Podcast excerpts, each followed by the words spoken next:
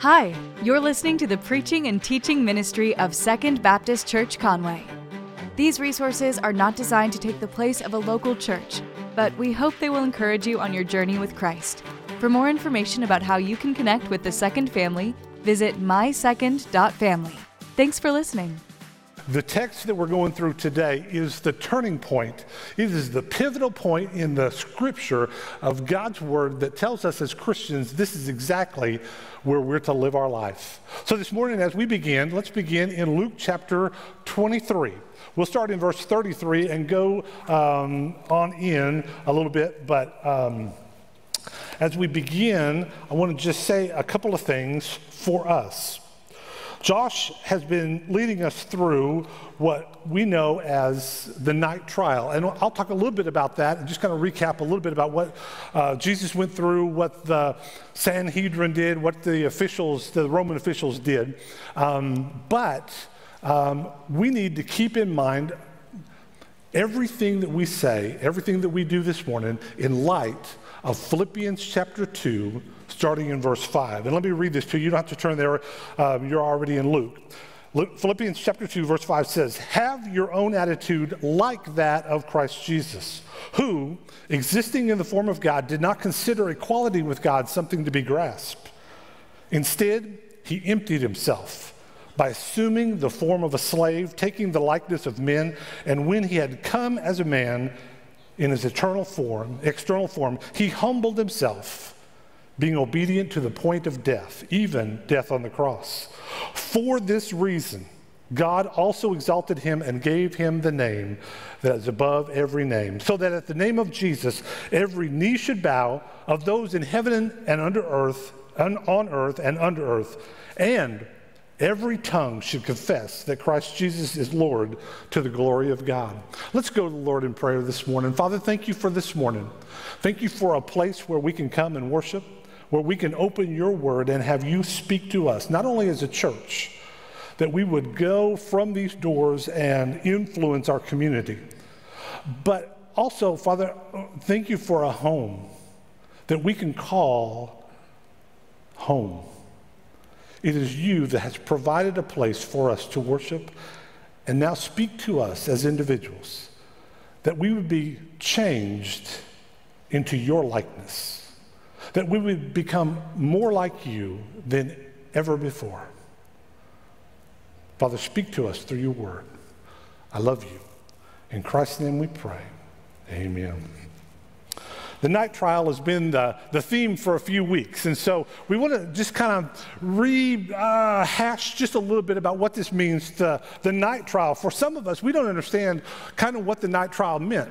For the Jewish legal system, they prided themselves on having a, an advanced legal system that people were able to follow. In fact, many of our Western world um, legal um, uh, things, the, the, the system that we follow was influenced by the Jewish legal system, which was influenced or even started by the Mosaic Law, which meant it came from Old Testament scripture. So there's no way to avoid what it is that we do, not only as a Western world, when we follow God's word, we are instructed that we are supposed to take his word and apply it to our heart, and it will never, it will never prove itself to be wrong. And so when we understand that God's word is true, it's inerrant and infallible, then for us to say, well, it can work this way or that way, it means that we take it upon ourselves to interpret God's word the way we want to interpret interpret it. And so this morning, I want to just kind of reintroduce you to the night trial. Here are some things that we are going to talk about even today. The night trial started because Jesus was coming on the scene. About a week ago, um, in chronological order to where the scripture is, Jesus comes walking into Jerusalem on a donkey. And people are bowing to him and they're laying palm fronds in front of him and they are saying, Hosanna to the king. They're saying all of these things, and the Roman officials and the Jewish officials are noticing what Jesus is doing with their power and with their established structure. And Jesus seems to be pulling the people in his direction away from them, and they don't like it. And so they start cooking up ways in order to be able to, to get Jesus out of the way. And they can't do anything. They, they kind of meet with him and ask him questions and do all this stuff, but they can't seem to, to stop the people from beginning to become followers of Jesus. And as the week goes on, the Roman officials and the Jewish leaders begin to get nervous and they're trying desperately some way to get Jesus out of the scene. And what they do is they begin to use the court system in order to be able to make their plans come about. In Deuteronomy chapter 16, verses 18 through 20, it says this This is the law that has been given to the Jew, Jewish people that says, you, you shall appoint judges and officers in all your towns that the Lord your God is giving you according to your tribes and they shall judge the people with righteous judgment. You shall not pervert justice. You shall not show partiality. You shall not accept a bribe, for a bribe blinds an eye, blinds the eye of the wise, and subverts the cause of the righteous. Justice, and only justice, you shall follow, that you may live and inherit the land that the Lord your God is giving you. So the mandate was very, very clear back in Deuteronomy that how the Jewish people, the Israelite people, were supposed to set up this law so that they would govern people. But what would happen is that over the course of time, they would, they would kind of denigrate into the court system that was duly, unduly influenced by money and religious power. A community who was thought of uh, about 120 um, men who were the heads of the household. That was the establishment of where a community was to begin. And each community, the Jewish leaders set up what they called the Sanhedrin, or they would, they was, it, it's called the Sanhedrin, but in our understanding, it just means sitting together. A group of guys who were leaders who were mature, and wise, they would sit around and they would judge people according to God's word. But after the Babylonian captivity, after the temple was um, in one place and they were scattered everywhere in the kingdom, they set up their small kingdoms or their small uh, communities in different places throughout the land. And they set up a Sanhedrin, a small council of people that judged in each of the cities. Now, they had the great um, Sanhedrin, which was in Jerusalem, it was made up of 70 leaders plus the high priest. And how did you become one of the 70 leaders? Well, you proved yourself in those small community uh, councils as being trustworthy and wise. And then you went to Jerusalem and you spent a year in the great council being an apprentice. And then you were able to be selected to go to the great council. And you sat in judgment of the whole land. Long before Jesus came, the Sanhedrin denigrated uh, into appointments based on religious and political favoritism and influence. The ju- justice system that God had set up in Deuteronomy now became unduly influenced by man's desire in order to be able to control what he wanted to control. No longer did he listen to God and say, Whatever it is that you want, he says, It's whatever I want. And I'll bend all of your rules in order to make my wants and desires happen. The rabbinical requirement of a trial were these three things it had to be a public trial. It had to have a defense, defensive counsel. Had, the defense had to be able to have counsel. And third, the conviction was only on the testimony of two or more people. So it couldn't just be something, somebody just got mad and said something. It had to have evidence and witnesses. To guard against false witnesses, whether given because of revenge or because of a bribe, the Mosaic Law prescribed that a person who knowingly gave false uh, information or false testimony must suffer the same punishment as those he was bringing the testimony against. Not only was he subject to having the same punishment if he was giving a wrong testimony. Number two, he had to ascribe or prescribe that the accusing witnesses in a capital case were to, the, to initiate the execution. Do you see what it's saying? Is that if you're going to bring a testimony against somebody, you have to not be bribed, not come out of revenge, but you have to have one or more pro, uh, provable um, guys or people that would bring a testimony, and it had to be given knowingly. And then, if it's false, you will suffer the same, the very same punishment of the person that is going to be accused. You see where the people are right here. Isn't it kind of funny that we would see in the context of the night trial, in the backdrop of what Jesus was doing, here was a group of people who were prescribed to do what God wanted them to do. They were starting to pervert everything about what God's word was saying. And now, the chief priests, the Sadducees, the Sanhedrin, they were starting to bribe people to bring an accusation against Jesus. And they said to the people, Don't worry about this law that says, oh, if you are wrong or proven wrong, um, you don't have to die with him. Because I think people in the back of their mind, they would probably be pretty scared of doing that. And not only were they uh, not, not being afraid of suffering the same punishment, but the interesting thing was that in a court of law in this time, whoever brought this charge was going to be the first one to initiate the execution. It's really in that thought process that Jesus is, is meeting with the, with the woman who is caught in adultery, and he bends down and he said, Let the one who is without sin cast the first stone. That's the thought process that, that everybody is having. So it's very well known of what was going on. The rabbinical law required that a death sentence could not be carried out until the third day after the sentence was talked about. During those three days, council members were required to fast. It's interesting that women were not, were not given the ability to testify in open court. It wasn't because they were sexist or anything like that. It was, it was thought that women did not possess the ability to pick up and cast the first stone, that they were gentle enough and they were kind enough and they were, they were they were just not mean like guys are, and they couldn't do it. So they just eliminated women from being able to, to testify. The law preventing the trial of the feast when fasting was prohibited, this law also allowed for additional witnesses, evidence, and testimony to be discovered in the defendant's behalf. In the book, The Testimony of the Evangelist, a guy named Simon Greenleaf, who was a professor at Harvard, wrote in 1881, he said this On the trial, on the day of the trial, the court officers would require all evidence against an accused person to be read in a full hearing of the open court. They would each witness uh, against him would be required to affirm that his testimony was true to the best of his knowledge and based on his own direct experience and not on hearsay or presumption.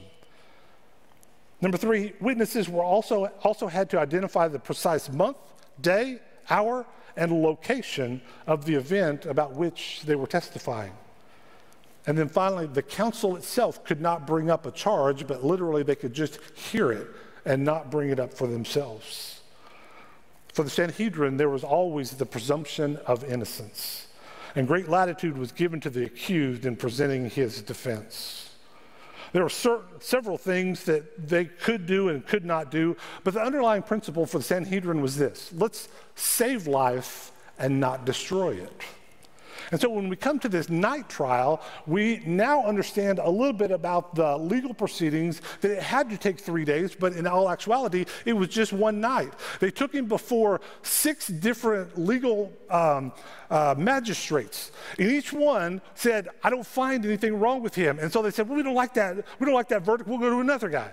And that didn't happen, and they didn't like that. And So they, let's go find another guy. Let's find another guy. Six times they went to different people, could not find anybody that would convict Jesus of what they were accusing him of. Jesus was illegally tried without first having been charged with a crime. He was tried at night and in private. No defense was permitted and none was given. Witnesses against him were bribed for false testimony. And then finally, he was ex- executed on the same day he was sentenced. And what would happen is that when an execution was about to happen, they, they'd render the judgment, then they would go away for two days. And they would give the leaders who had convicted him or sentenced him, or uh, they, they convicted him, they would give them two days to fast and seek God's guidance in carrying out what was going on. And Jesus would come back and they would be able to present another defense. But this was not happening with Jesus' trial. It was quick, it was one night, it was in the dark, it was in private. Nothing was legal about it.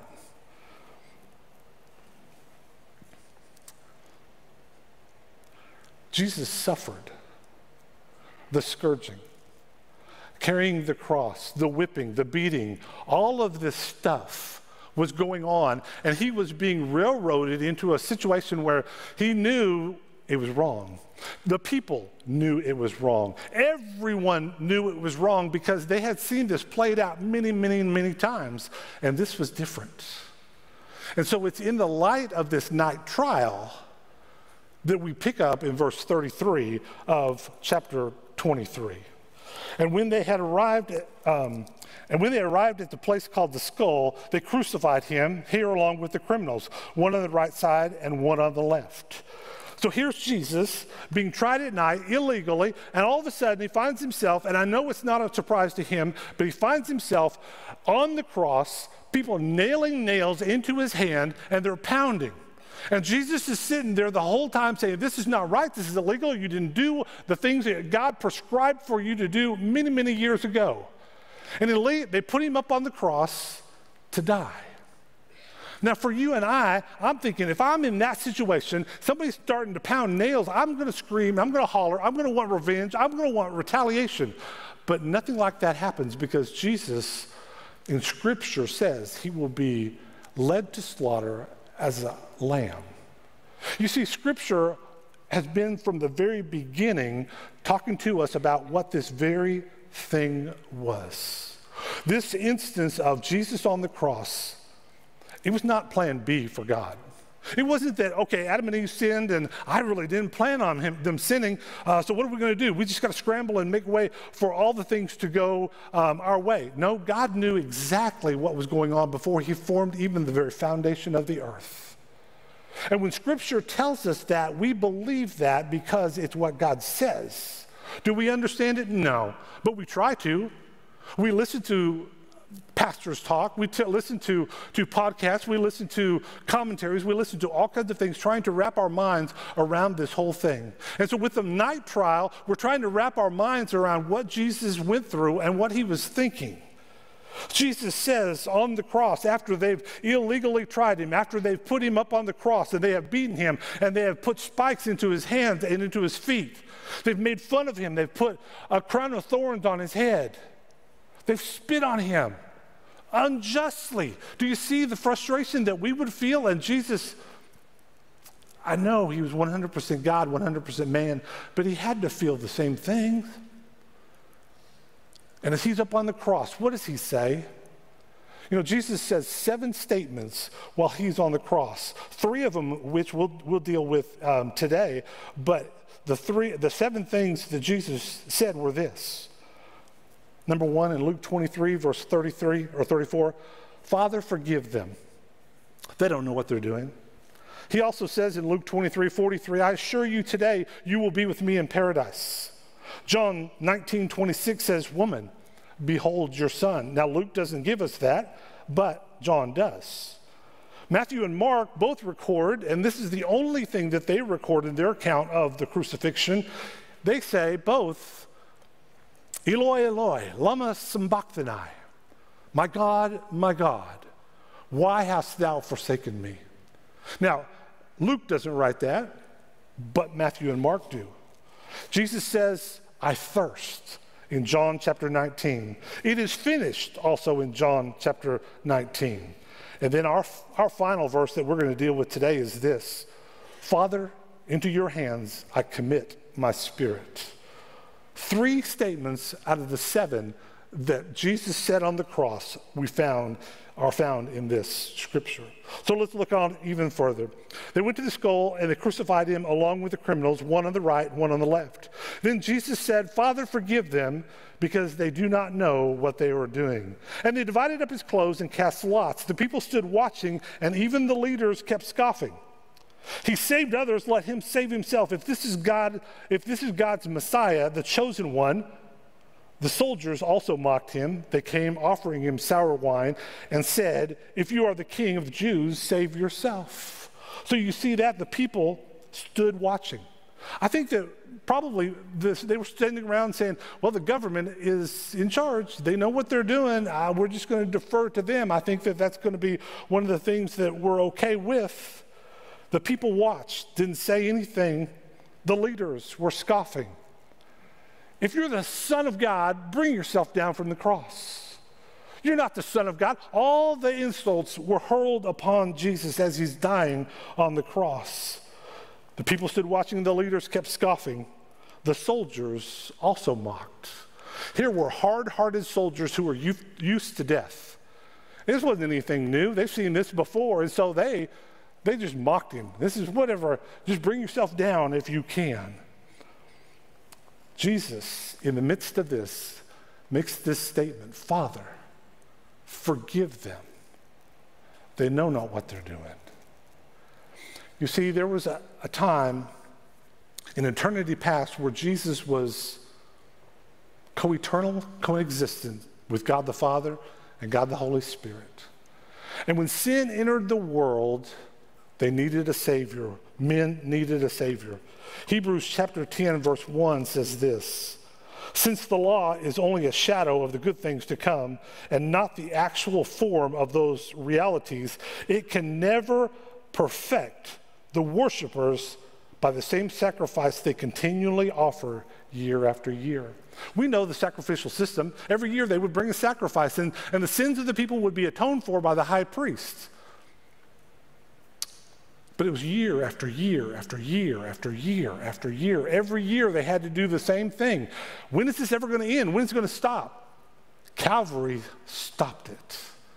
You see, the blood of Jesus, which was sinless, that was perfect, had to have been the sacrifice for people in order to be able to reconcile us to God. These stories, it, the big story is that God is reconciling his people back to himself. The smaller story is that Jesus is crucified on the cross. But the even smaller story is this is that he even took the individual and he offered forgiveness and, and heaven to him. Jesus forgave, even in the point of, of everybody being wrong in doing what they did. And number two, we see that Jesus assures us and he talks to us. In verse 39, it says this Then one of the criminals hanging, on the, hanging there began to yell insults at him. Aren't you the Messiah? Save yourself. But the other one, rebuking him, don't you even fear God? Now I need to stop right here because if you go back over to Matthew chapter 28, we find that both, both of the criminals were hollering at him. Both of them were mocking him. Both of them were saying insults. But here in Luke's gospel, it just says one of them. So, what happened between Matthew's gospel and Luke's gospel? Is one of them wrong? No. One of them just emphasizes one part of this story more than the other. Somewhere on the cross, Jesus was condemned two thieves, two robbers. Now, the original translation of the, the word robbers was somebody who had performed their act in broad daylight. They didn't care who saw them do something wrong. They were malicious. They were, they were mean guys. They were caught. In fact, they were probably, some people say, that they were probably two friends of Barabbas, the guy that was supposed to be probably on the middle cross instead of Jesus. They were two friends of this known murderer, Barabbas. And so here they are on the cross. And one of both of them are hollering at Jesus, but one of them turns and says, Stop. Stop. Why? Do you not even believe in God? What made him change in this instance of being on the cross? Let's look at this real quick. But he answered, rebuking him, Don't you even fear God, since you are undergoing, since we are going under, um, since you are undergoing the same punishment, we are punished justly because we are getting back what we deserve for the things we did. But this man has done nothing wrong. And then he said, Jesus, Remember me when you come into your kingdom. He acknowledged and he repented. He said to the other guy on the cross who was ridiculing Jesus, the one thief or the one guy on the criminal on the cross who was repentant, he was on the cross, he said, Don't you even believe in God? So apparently he does be, begin to believe in who Jesus is. We're getting punished for what we did. In order to come to Jesus, in order for his sacrifice to be for you and for me, we must come with a repentant heart. That we are sorry for what it is that we've done. We can't just add him to our list of people that would just say, well, I'll just grab another God, I'll just grab another deity, I'll grab another thing. Maybe this will all flesh out in the end. It's Jesus and Jesus only. In fact, the Bible says, Jesus says, I am the way, the truth, and the life. No man comes to the Father except through me.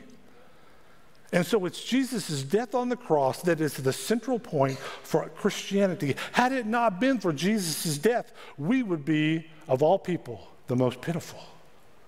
We would be hopeless without a Savior, but Jesus willingly advanced to the cross and died willingly on the cross, a cruel Roman death for you and I. And this, this criminal, he said, We did things. And then he said, I recognize that this guy who's in between us, he has done nothing wrong. So he places his trust in who Jesus said he was. On the cross, this criminal becomes a Christian. And in fact, it's really interesting. Um, he says in a personal word, Jesus. Jesus. Not whoever you are or God somewhere out there. He recognizes Jesus and he says, Will you remember me when you come into your kingdom? Now he recognizes that Jesus has a kingdom that's far beyond the Roman crucifixion because nobody has ever come off a Roman cross and lived. They've all died. The Romans have perfected this thing called capital punishment, and they knew that. He knew that Jesus wasn't coming off that cross, but he says to him, You are a king and you're going to your kingdom someday. Would you remember me when you get there? And what's Jesus' response? And it should be assuring for us today. Jesus says, Today, I assure you, I use the word assure. I assure you, today you will be with me in paradise. It blows two religions out of the water. Number one, there is no purgatory. There's no time for them to get off the cross and just burn your sins away, and then finally one day you'll be able to get to heaven. He says, Today you will be with me in paradise. And it does away with the Jewish works religion. It does, does, away with even our 21st century works religion that I can do good things in order to be able to be in the presence of God. Jesus says, Today you will be with me in paradise just because you confessed your sin and because you acknowledged who I am. You will be with me in paradise. The third statement is really, really interesting. It was now about the noon, and the darkness came over the whole earth until three, because the sun's light failed. The curtain of the sanctuary was split down the middle from top to bottom, and Jesus said out in a loud voice, Father, into your hands I commit my spirit. And saying this, he breathed his last. He committed his spirit to God the Father. He said, This is an example of complete commitment to our faith in God who only God can save. Jesus, after he accomplished the task that the Father had given to him, he completely and utterly committed his life into the hands of the only one that could save. Here's the fundamental truth Pilate and the Sanhedrin gave their consent to crucify Jesus. The sentence was declared by a world power. Jesus was crucified, but he was not forced on the cross. Against his will. This was a crucifixion, but it wasn't an execution. It was a crucifixion, but it wasn't an execution. Jesus willingly laid down his life for us. Nobody took it. In fact, the scripture tells us that I lay my life down on my own accord. Nobody takes it from me. It was from the very foundation of the earth that this crucifixion had to happen, that Jesus had to die for you and I. It had no other way. There was no other plan. There's no other thing. In fact, Hebrews tell us, tells us that that sacrifice year after year after year could never do what it is that Jesus did. And Jesus dying on the cross, sinless perfection, once for all time, paved the way for us to be able to ascend, ascend to God the Father and ask for forgiveness. This is crucial to the Christian faith. We have to believe that Jesus died on the cross, rose again in three days, and lives right now at the right hand of the Father, interceding for us even today. He's praying for you. In fact, he says, Father, the ones that you have given to me, I have not lost. And Jesus has never had a prayer that wasn't answered. And Jesus says, I sit at the right hand of Father, interceding for you. This morning, I want to ask you have you placed your trust in Jesus? Have you made mental assent to you say, I can't do it on my own? I need a Savior. I need somebody to do something that I couldn't do. It's just simply saying, Jesus, I acknowledge my sin. And I know that you can help. And then you commit your life and you say, I will now begin to walk anew. I will become more Christ like. I will be like Philippians 2, uh, verse 5 says, that I will have the mind of Christ. This morning, have you made that decision to do that? Thank you for listening to the preaching and teaching ministry of Second Baptist. We hope that we will see you in person this next Sunday. To find more information about service times, location, and ministry offerings, visit mysecond.family. Thank you for listening.